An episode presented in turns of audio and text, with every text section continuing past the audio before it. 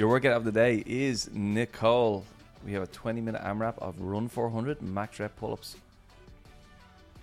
How many pull ups do I do? This is a here another girl this week. Mental week. Mental week. This is savage. I I've said to you before, I'm struggling to remember if I've done this before. I have most definitely coached it in, I think, every gym I've ever worked in ever. Mm. But I can't remember doing it. And I feel like I would have. It gets very pull-uppy.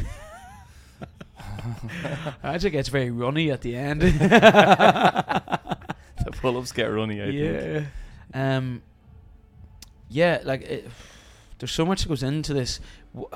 If you could narrow this down, like, what's the, the most important factors that go into a workout like this? Okay, I got three factors for you. Ah. We got pace, set size, and kit management. Pace. Pace as in on the run? Yeah. So you think about your mindset, like what gear you're in all the way. So I think you want to be in third gear for the whole thing. You don't want to start in fourth and finish in second. Yes. Okay. So third gear will be good. So start off at a run pace that you think, what could I hold for twenty minutes? So um, yeah, almost like a five K pace, isn't it? It kind of jog, jog, jog. Um, because when you go back in, you want to have enough gas to do a, mod- a decent, set, a, a of decent yeah. set of pull-ups, and you also just want to feel good doing it. You want to be able to sustain your pace all the way through. So this is definitely third gear. Now that's not second gear, so it's not like the slow shuffle. It's the mid-range jog. What type of car are you in on third? Like you're in a Kia Picanto uh, here, or uh, yes, yeah. something like that. Third gear. So n- yeah, just don't.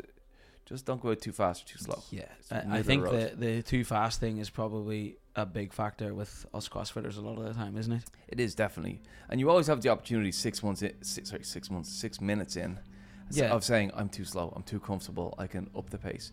If you go too too fast at the start, you've no option but to just go back to yeah. second and first gear, which is where you're kind of survival mode. And you're shuffling along the yeah. way, yeah. I kind of, maybe I have done this, I'm thinking now, you're going out for that third run, you should kind of be like, oh, I don't really want to go for this anymore, and it's trying to hold a rhythm then and that one. I wonder how many fuck, how many rounds should people be getting? I know that's not the thing.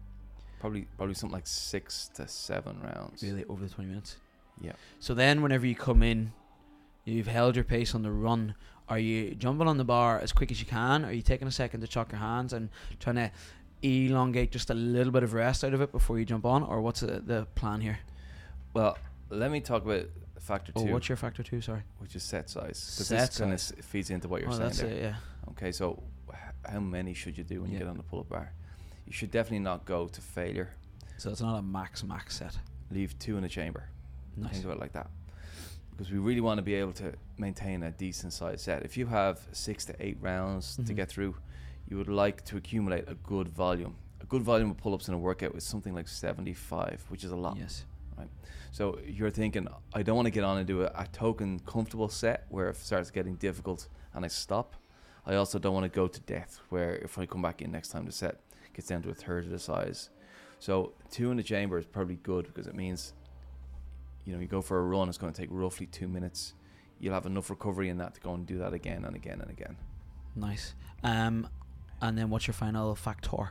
It's kit management. Ah. And this is where, like, coming back in, getting on the pull-up bar, you should almost be thinking, I'm going to do my first three fifty, focusing on my breathing, my pace. The last fifty meters, you're getting into pull-up mode, technique mode. Yeah, exactly.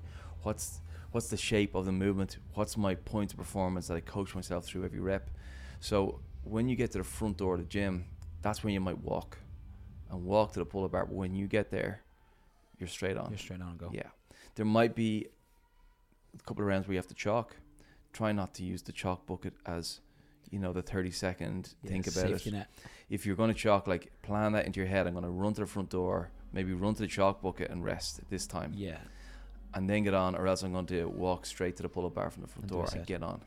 You don't want to be stopping. So here on kit management then, uh, what are you thinking about? If you're you're on the bar, you're twelve minutes into the workout, there's eight minutes to go. What are you trying to focus on as you're you're swinging and trying to get some reps on? Yeah, I think the shape of the kip is really important. So we know what an, a good arch looks like. We know holding the hollow through your pull is, is really important.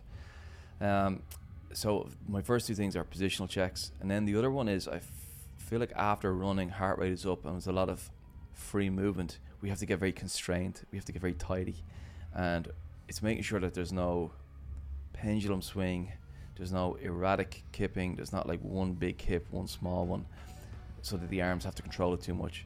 It's tidy, tidy, tidy all the time. So I really want to get into that mode where I'm going to control the shape and the movement so that I can just dig deep on the last few reps.